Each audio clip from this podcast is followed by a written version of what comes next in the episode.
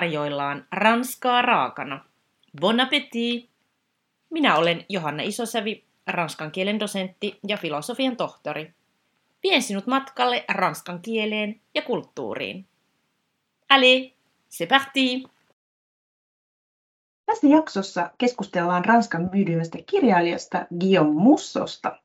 Hän kirjoittaa dekkareita ja menestyksekkäästi kirjoittaakin, sillä niitä on myyty maailmaan 45 miljoonaa kappaletta. Kirjoja on myös käännetty peräti 47 eri kielelle. Nyt myös suomen kielelle, nimittäin Tyttö ja yö ilmestyi Siltalan kustantamana ja Anna Nurmisen suomentamana viime vuonna. Tänään vieraanani onkin kääntäjä Anna Nurminen. Ja tarkkaavaiset Ranskan rakana podcastin kuuntelijat saattavat muistaa hänet jaksosta 70, jossa hän keskusteli Viljami Hukan kanssa Georges Bataillen sisäisestä kokemuksesta. Lämpimästi tervetuloa toisille vierailulle Ranskan rakana podcastiin Anna Nurminen. Kiitos paljon, kiva kun kutsuit. Kiva kun tulit taas. Aloitetaan Aloitetaan tästä ranskalaisesta kirjallista Guillaume Mussosta. Ei varmaan ole suomalaisille vielä kovin tunnettu, tuttu kirjailija. Eli kuka hän on ja millaisista kirjailijasta Anna on oikein kyse? Joo, siis Guillaume Musso on tosiaan dekkarikirjailija tai kirjoittaa dekkareita tai sellaisia trillereitä ja on ollut Ranskan myydyin kirjailija muistaakseni joku viimeiset 15 vuotta, eli erittäin tunnettu mm. henkilö Ranskassa. Ja tosiaan, kuten mainitsit, niin häntä on käännetty tosi monille eri kielille. Hänen kirjojen perusteella on tehty myös elokuvia ja TV-sarjoja. Eli kyse on varsin menestyksekkäästä kirjailijasta. Ja hänen ensimmäinen romaaninsa ilmestyi vuonna 2001, mutta hän niin kuin, löi ehkä suuremmin läpi sit siinä joskus 2010-luvun alussa. Ja silloin ennen sitä niin kuin varsinaista läpilyöntiä, niin hän oli myös niin kuin lukion opettajana, muistaakseni yhteiskuntaoppia, taloustiedettä, mm. tätä tällaista opetti. Ja ähm, Mustalla on kirjallisuus NS verissä, kun hänen äidinsä oli siis ammatiltaan kirjastonhoitaja. Ja se, mikä on kiinnostava sellainen yksityiskohta, on, että Mussolo on itse asiassa veli, siis Valintaan Musso, joka on myös kirjailija, hän myös kirjoittaa salapoliisiromaaneja, mutta hänen kirjat ei ole sitten nauttineet ihan yhtä suurta menestystä kuitenkaan kuin Guillaume veljen kirjat. Mutta siis Musso on tosi laajasti lukenut, mikä niin näkyy myös niissä hänen kirjoissaan, että niissä on tosi paljon viittauksia kaikkeen niin kuin kirjallisuuden klassikoihin ja maailmankirjallisuuteen, niin se mun mielestä tekee musta tosi, tosi kiinnostavan, kiinnostavan kirjailijan, että vaikka hän kirjoittaa dekkareita, niin sitten niissä dekkareissa myös pohditaan vähän niin kuin kirjallisuuden filosofisiakin kysymyksiä ja kysymyksiä vaikka tekijyydestä ja kirjallisuuden tarkoituksesta, toden ja fiktion välisestä erosta ja semmoisesta häilyvyydestä ja vaikka siitä, että mikä tekee hyvän romaanin ja tällaisia vähän niin kuin kirjallisuuden filosofista pohdintaa, mikä tietysti mua itseäni, kun mulla on filosofiatausta, mm. niin tosi paljon niin kuin kiinnostaa tämä, että se on hauska, hauskaa. Joo, Olitko muuten itse lukenut näitä Musson teoksia ennen kuin ryhdyit suomentamaan? En ollut lukenut. Ja siis ylipäätään mä en ole ihan hirveästi lukenut dekkareita, tai että se mm. genre ei ole mulle mitenkään erityisen tuttu. Et lähinnä nuorena mä luin tosi paljon Agatha Christien mm. romaaneja, mutta siis muuten niin kuin, en ole ihan hirveästi lukenut dekkareita, enkä ollut lukenut mussoa myöskään ennen kuin rupesin sitä kääntämään. Niin, miten muuten sait tämän Musson teoksen suomennettavaksesi, että olitko itse aloitteellinen, no et ollut aikaisemmin lukenut, mutta olitko kuullut, olit varmaan kuullut kirjailijasta, vai, vai ottiko kustantaja äh, sinun yhteyttä? Miten, miten oikein meni ja kiinnostaisi myös se, että miksi juuri tämä teos valittiin ensimmäiseksi suomennokseksi Musson laajasta tuotannosta? Joo, siis sillä tavalla kustantamo, niin ne otti muhun yhteyttä yhteyttä, että kiinnostaisiko mua kääntää tätä mussua, siis sillä tavalla tämä tyyppi, joka minuun otti yhteyttä, niin ties, ties mun aiempia käännöksiä, mm. niin oli niitä lukenut ja mä luulen, että hänellä oli ehkä erityisesti mielessään, kun multa ilmestyi tuossa pari vuotta sitten semmoisen filosofin kuin Paul B.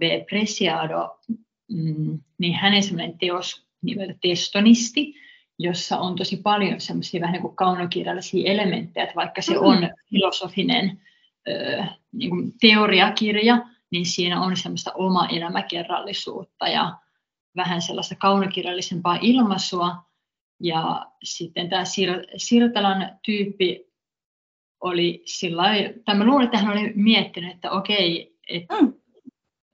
Eh, ehkä Anna, Anna voisi niin kokeilla mahdollisesti myös niin kaunokirjallisen teoksen kääntämistä ja sitten tota, hän multa kysyi, että kiinnostaisiko, kiinnostaisiko lähteä kääntämään kaunoa ja mulla sitten sattui olemaan sellainen, sellainen tilanne, että tarvitsin töitä, niin sitten mä olin sillä, että mikä ettei. Mm.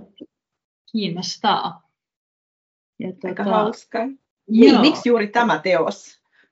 Niin, miksi juuri tämä teos? Mä en itse asiassa tiedä, että minkä takia sillä tavalla just tämän teoksen halus käännettäväksi, mutta mä luulen, mä luulen, että yksi syy saattaa olla ainakin se, että tämä Tyttö ja yö on siis, kuuluu vähän niin kuin semmoiseen NS-kirjailijatrilogiaan, jonka mus, joka mussolta on ilmestynyt. Mm, kutsutaan aivan. vähän niin kuin kirjailijatrilogiaksi, että se ei ole mikään varsinainen mm. ö, trilo, trilogia siinä mielessä, että siinä olisi jotenkin vaikka samat henkilöhahmot läpi tämän trilogian, vaan ne on kaikki ihan itsenäisiä teoksia, ja niissä on aina niin kuin eri henkilöhahmot, mutta niitä yhdistää se, että niissä on se päähenkilö on aina kuitenkin niin kuin joku kirjailija, ja se sijoittuu Ai, vähän niin kuin kirjallisuusmaailmaan. Niin tota, tämä Tyttö ja yö on tämän trilogian, tai tämän NS-trilogian ensimmäinen osa, niin mm. tota, se oli ehkä sillä lailla luonteva valinta ja olihan se myös todella suosittu kirja silloin, kun se mm. ilmestyi Ranskassa ja sitä on käännetty tosi paljon, niin siinä varmaan on nähty tämmöinen niin kuin potentiaalinen myyntimenestyskirja. Niin. Kyllä. No, Kyllä. puhutaan vähän tarkemmin tästä Tyttö- ja yöteoksesta. Sehän ilmestyi nimellä La Jeune Fille et la Nuit vuonna 2018 Ranskassa. Ja kirja sijoittuu kahteen aikaan, 90-luvun alkuun ja vuoteen 2017. Tapahtumapaikkana on Etelä-Ranska, joka taitaa olla kirjailijalle itselleenkin tuttu paikka. Tietenkään, kun on kyse dekkarista, niin me ei, me ei täällä liikaa haluta paljastaa, mutta Anna lyhyesti, niin minkälaisesta tarinasta on kyse? Mm, joo, mä voisin koitan kertoa niin, että en paljasta, en paljasta mitään olennaista. Tässä kirjassa on tosiaan päähenkilönä tällainen menestyskirjailija nimeltä Thomas Digaley, joka jollain tavalla ehkä, hänessä on varmaan kaikuja musson, mussosta itsestään, mutta tota, tämä Thomas tosiaan tässä kirjan alussa saapuu Etelä-Ranskaan, Côte d'Azurille, mistä siis musso on myös itse kotoisin, niin hän saapuu pitkästä aikaa tänne omille kotiseuduilleen. Hän on asunut monta vuotta New Yorkissa ja näennäinen syy tälle paluulle tänne kotiseuduille niin on se, että tämä Thomasin lukio, jota hän kävi 90-luvulla, niin täyttää 50 vuotta ja siellä järjestetään sellaiset juhlat, niin sitten Thomas saapuu näihin juhliin mutta sitten aika nopeasti lukijalle käy selville, että tämä ei ehkä ole se oikea syy, että miksi Thomas on saapunut. Mm-hmm. Että Thomas on itse asiassa niin kuin vältellyt aika paljon Ranskassa käymistä, ylipä, niin kuin etenkin täällä kotiseudullaan käymistä ja pysytellyt siellä New Yorkissa. Öö, ja että hän on muuttanut oikeastaan heti sen lukion jälkeen pois sieltä Côte d'Azurilta ja muuttanut Pariisiin opiskelemaan sitten New Yorkia, vähän niin kuin pystytellyt poissa, mutta se lukijalle ei käy ihan selväksi, että mi, mistä tämä johtuu, että hän on pysytellyt poissa, mutta jollain tavalla se liittyy tähän Thomasin tällaisen lukioaikaisen ihastuksen Vinka Rockwellin katoamiseen. Ja siis tämä katoaminen on tapahtunut silloin 90-luvulla, kun tota, he kävivät, Thomas ja Vinka kävi yhdessä tätä lukiota. Ja siitä katoamisessa on jäänyt mysteeriksi. Sitä ei tiedä, että mihin Vinka lopulta katosi. Että ainut mitä tiedetään on se, että hän karkasi ö, oman filosofian opettajansa kanssa, jonka kanssa hänellä ilmeisesti oli salainen suhde. Ja Vinka ei ole koskaan löydetty tämän katoamistapauksen jälkeen.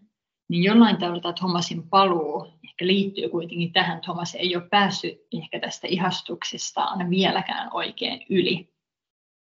Ja tästä sitten, tämä on niin kuin se tarinan alkuasetelma, ja sitten se lähtee purkautumaan semmoinen aika monitahoinen mm. tapahtumaketju, missä Thomas joutuu kohtaamaan tätä menneisyyttä, mitä hän on pakoillut 90-luvulta asti, ja hän niin kuin joutuu kohtaamaan vanhempansa, joita ei ole hirveästi tavannut, ja myös lukioaikaiset ystävänsä Maximen ja Fannin, ja sitten tästä niin kuin alkaa tämmöiset kiemuraiset ihmissuhdekuviot purkautumaan auki ja sitten jollain tavalla tämä kaikki liittyy tähän Vinka Rockwellin katoamiseen. Ehkä tämän, kerran mä, tämän, tämän verran kerron tästä.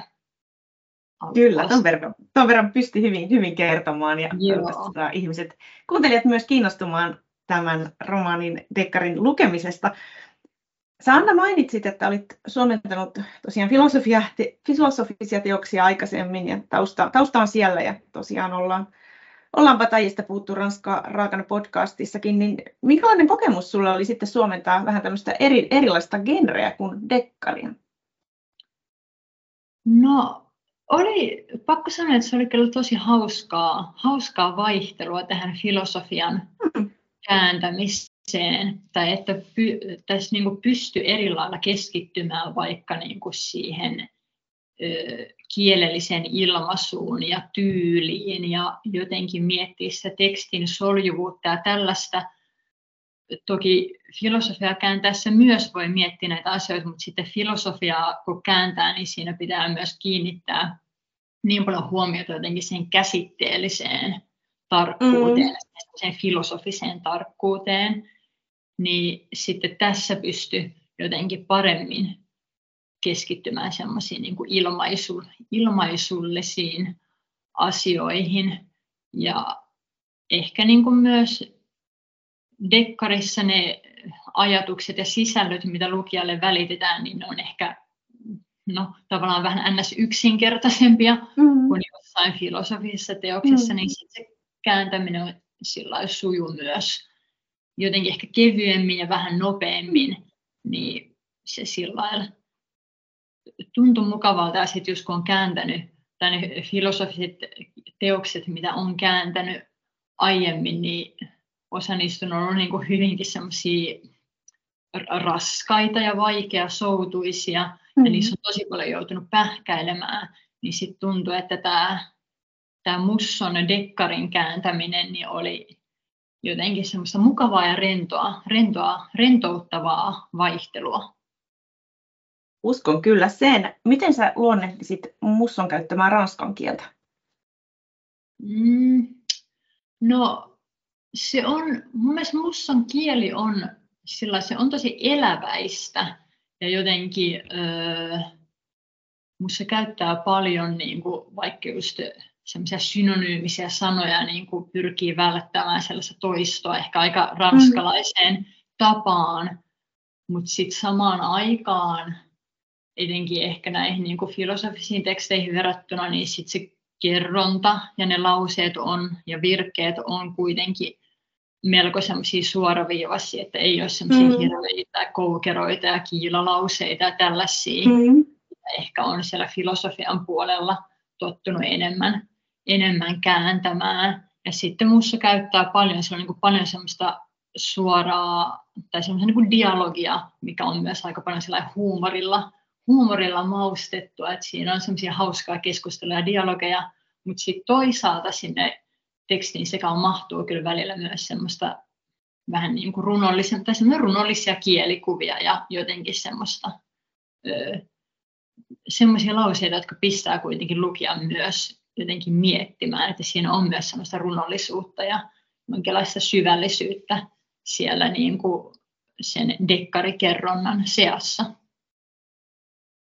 Joo, oliko, oliko sinulla jotain haasteita tämän dekkarin suomentamisessa? Tuli vielä mieleen sellainen, että olitko yhteydessä kirjailijaan? Öö, en ollut suoraan yhteydessä kirjailijaan, että se, se on ollut niin kuin Siltalan, Siltalan kautta se, se yhteyden, yhteydenpito. Öö, haasteita oli tota, ehkä suurimmat haasteet liittyy nimenomaan siihen niin kuin 90-lukun nostalgiaan, mm. mitä tuossa kirjassa aika paljon Joo.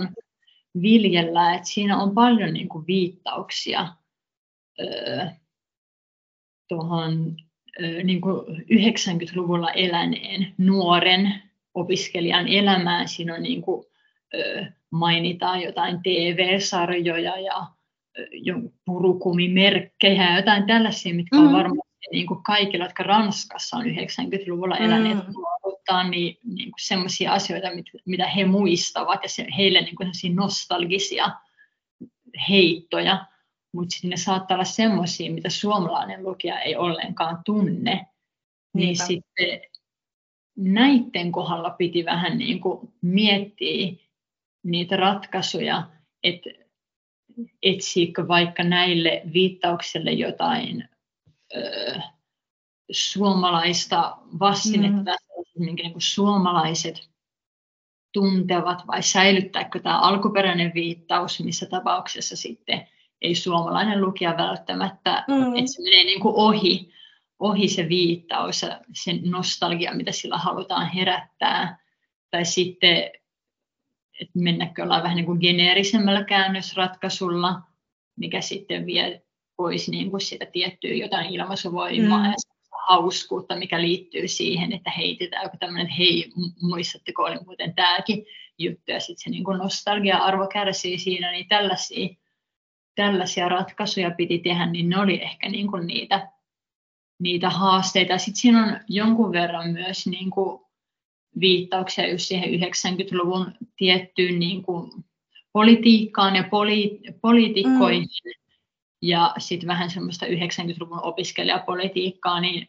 jotain niin kuin sitä ilmapiiriä, niin pikkasen, niin sitten myös se, se ei välttämättä ole suomalaisille lukijoille niin tuttua, niin, mutta tällainen se tietty sen välittäminen, mikä ranskalaisille on monille varmasti tosi tuttua, niin miten se niin kuin välittyy sen suomennokseen, niin semmoisia joutui miettimään. Ne oli ehkä niin kuin niitä suurimpia haasteita. Mihin sä ratkaisuun sä päädyit? Päädyikö enempi kotouttamaan vai vieraannuttamaan vai teitkö geneerisiä ratkaisuja? No ehkä vähän niitä kaikkia, että tuossa tapauskohtaisesti, että jotkut Joo. oli niin kuin helppo, helppo sillä lailla, että öö, muutti jonkun purkkamerkin vaikka hubbabubbaksi mä en muista Aivan. mikä se oli alun perin tällä, mutta sitten jotkut oli sillä, että ei oikein voinut, tai että ei ollut mitään mm. niin kuin järkevää tapaa lähteä niin kuin ratkaisemaan tai muuttamaan sen Suomen, suomalaiseen versioon, niin sitten joko niin kuin säilytti sen ranskalaisen ja sitten ajatteli, että jos ei ole tuttuja tähän lukija kiinnostaa, niin hän voi vaikka sitten tehdä mm. itse lisää taustatyötä ja googlettaa, että mikä sitten tämä oli, tai sitten joissain tapauksissa myös niin kuin saattoi vähän niin kuin muuttaa geneerisemmäksi tai jonkun semmoisen tosi spesifin viittauksen, mutta näitä kaikkia ratkaisuja ö, käytin tapauskohtaisesti. Tämä on hauska, hauska kuulla vasta sinänsä, mitä on itse jonkin verran tehnyt käännöstieteellistäkin tutkimusta, niin että ei oikein puhtaita käännösstrategioita on aika hankala ikään kuin pitää yllä. Kääntäminen on tietyllä tavalla kompromissia ja, ja välillä käytetään eri strategioita. Niin oli tavallaan hauska, että ihan, ihan samasta kerroit sinäkin, Joo. mitä on saanut joskus selville. Mutta oliko, niin sä kerroit, että oli tämmöistä vähän rentoa ja hauskaa tämmöisen kovemman äh, filosofian jälkeen suomentaa, niin haluatko kertoa, oliko joku, joku tässä suomentamisessa erityisen hauskaa tai, tai palkitsevaa sulle? No, siis ehkä ylipäätään oli jotenkin tosi palkitsevaa päästä kääntämään kaunokirjallista mm. tekstiä. Ja sitten Musson kirjoitustyyli, on, tai siis, että se niin kuin, Musso te, osaa niin kuin kirjoittaa sillä, että se tempasee mukaansa, Joo. niin sitten kun pääsi siihen Musson kerronnan imuun ja siihen kääntämisen imuun, niin se tuntui tosi palkitsevalta kyllä. Ja sitten ehkä noin niin kuin, just noin hankaluudet, mitä siihen liittymistä äsken puhuin, niin sitten myös se, että pääsi vähän niin kuin ratkomaan niitä, tekee tällaista ongelmanratkaisua, niin mm. se myös tuntui, tuntui palkitsevalta. Ja sitten se oli jotenkin hauska ylipäätään päästä vähän sisälle semmoisen niin 90-luvun ranskalaisen opiskelijan mielen maisemaan ja siihen maailmaan, missä hän on elänyt, niin se, se oli hauskaa. Ja sitten ehkä ylipäätään se, niin kuin, no just se, mistä puhuin aiemmin, että sitten Mussalla on tämmöistä niin pohdintaa myös vähän niin kuin kirjallisuuden luonteessa tämmöistä kirjallisuuden filosofisempaa pohdintaa. Ja sitten toisaalta niin kuin just paljon tämmöisiä viit, kirjallisuusviittauksia, viittauksia eri kirjailijoihin, ja jokainen luku tuossa kirjassa alkaa jollain lainauksella mm. joltain toiselta kirjailijalta niin sitten se oli myös hauskaa semmoista salapoliisityötä, mm. kun tota, sitten siellä oli paljon lainauksia, joita vaikka niin kuin on aiemmin jo käännetty, siis semmoisista teoksista, joita on käännetty suomeksi, ja sitten siinä niin kuin, tämä Musso ei tarkenna esimerkiksi sitä, että mistä kohtaa sitä teosta se lainaus löytyy, niin sitten jo tekee vähän tämmöistä salapoliisityötä, että etsii, että okei, missä tämä nyt on täällä suomennoksessa, tämä kohta ja tällä lailla, niin sellaista tekee paljon, ja sitä on joutunut tekemään paljon myös, kun on kääntänyt filosofiaa, kun mm. filosofia viittaa toisiin, toisiinsa, niin mä tykkään jotenkin tällaisesta selvittelytyöstä, kun pitää ruveta sitten kaivamaan ja etsimään, että mistä kohtaa tämä löytyy, kun kirjailija ei itse sitä tarkkaa aina niin kuin sano, että tältä ja tältä sivulta, niin sitten se, mä tykkään semmoisesta vähän niin kuin salapoliisityöstä. Aika hienoa. Kenelle sä haluaisit suositella tätä dekkaria? Mm, no varmaan kaikille, jotka niin kuin haluaa lukea jonkun mukaansa tempaavan tarinan, niin voin suositella, suositella tätä kirjaa. Ja sitten jos kiinnostaa Ranska ja vähän niin kuin ranskalainen kulttuuri ja tämmöinen, niin tämä kirja kyllä myös tarjoaa, tarjoaa sellaista. Ja kyllä mä sanoisin, että, tämä, tai että voin suositella tätä myös semmoisille ihmisille, jotka ei välttämättä yleensä lue niin paljon dekkareita, koska tässä kirjassa sitten liikutaan just myös paljon siellä kirjallisuusmaailmassa ja tässä on paljon muutakin kuin vaan jotenkin se ö, perusdekkari asetelma, niin voin suositella kyllä sillä aika laajasti. Mm. laajasti. No, oletko kuullut, minkälaisen vastaanoton Musson dekkari on saanut vaikka meillä, meillä täällä Suomessa? No kyllä se on saanut aika sillä tai vaikuttaa siltä, että vastaanotto on ollut ihan kiinnostunut. Tähän oli silloin, kun Ranskassa ilmestyi niin valtavan, valtavan suosittu ja myyty kirja. Ja kyllä se vaikuttaa, että Suomessakin on on kuitenkin ihan niin kuin sitä kiinnostusta herännyt. Kuulemma pari painosta tätä on jo myynyt loppuun, että okay. oliko se nyt niin, että kolmas, kolmas painos tota, taisi mennä tuossa Hienoa. sitten painoon. Että, no niin, että on se Joo, kyllä. Ja ö, kirjastossa on myös ollut tosi pitkät varausjonot mm. tähän kirjaan, niin kyllä se vaikuttaa, että ihan hyvin on lähtenyt ja ihmisten kiinnostus herännyt. Eli suomennetaanko mussoa lisää? Kyllä, sitä suomennetaan siis itse asiassa nyt keväällä sillä tavalla ilmestyy tämän NS-kirjailijatrilogian toinen osa, kirjailijoiden salattu elämä, jonka siis mä oon myös kääntänyt, niin okay. tota, joo, se ilmestyy nyt keväällä, niin sitten jos tuntuu, että jäi musso koukkuun, niin sitä, no niin. sitä tulee lisää. Onpa kiva kuulla. mutta tällä hetkellä sulla on varmaan jotain muutakin työn alla, eli mitä olet suomentamassa nyt? No itse asiassa mä oon kääntämässä nytten tota, tämän kirjailijatrilogian kolmatta osaa. Okei, okay, niin, wow. Sitten ainakin, niin kuin, ainakin nyt sitten nämä kolme, kolme, tota, kolme teosta Mussolta on tulossa ja sitten mulla on myös työn alla tota Judith Butlerilta, filosofi Judith Butlerilta tällainen teos, teos joka aika yleinen tietokirja, joka käsittelee vähän tota, noita Yhdysvalloissa, Yhdysvaltojen noita NS-kulttuurisotia tai gender, gender-termin ympärillä käytävää niin kuin kiistelyä ja tällaista anti-gender-liikehdintää, niin Judith Butler on, on kirjoittanut tällaisen teoksen tästä, tästä aiheesta. Ja se ilmestyy siis nyt englanniksi tänä keväänä ja sitten okay. su, mun kääntämänä, mä käännän sen tosiaan siis englannissa Suomeen, niin se tulee sitten, on tulossa tässä sitten suomeksi kanssa ensi syksyn puolella, niin tosiaan tämä mus, kol, kolmas mussa ja sitten tämä Butler, niin ne on mulla työn alla tässä vähän niin kuin yhtä aikaa. Tosi kiinnostavaa. Ja tota, joo, itsekään en ole, jos vähän vetää yhteen, yhteen tätä, tätä keskustelua ja tätä, tätä kirjaa, mä en itsekään ole mikään sillä suuri dekkarin harrastaja ollut, mutta tota, mun mielestä myös tämä Tyttö ja yö oli oikein vetävää luettavaa ja sehän soljui hyvin eteenpäin ja kiitos erityisesti Anna Nurmisen sujuvan suomennoksen, eli onnittelut vielä siitä, joten suosittelen kyllä myös omalta puoleltani, että kannattaa tähän, tähän tarttua ja lisäkin ö, suomennoksia on tulossa, jos tuntuu, että, että ranskaksi on liian, liian vaikea, vaikea tätä teosta lukea tai, tai ei, ei osaa ranskan kieltä.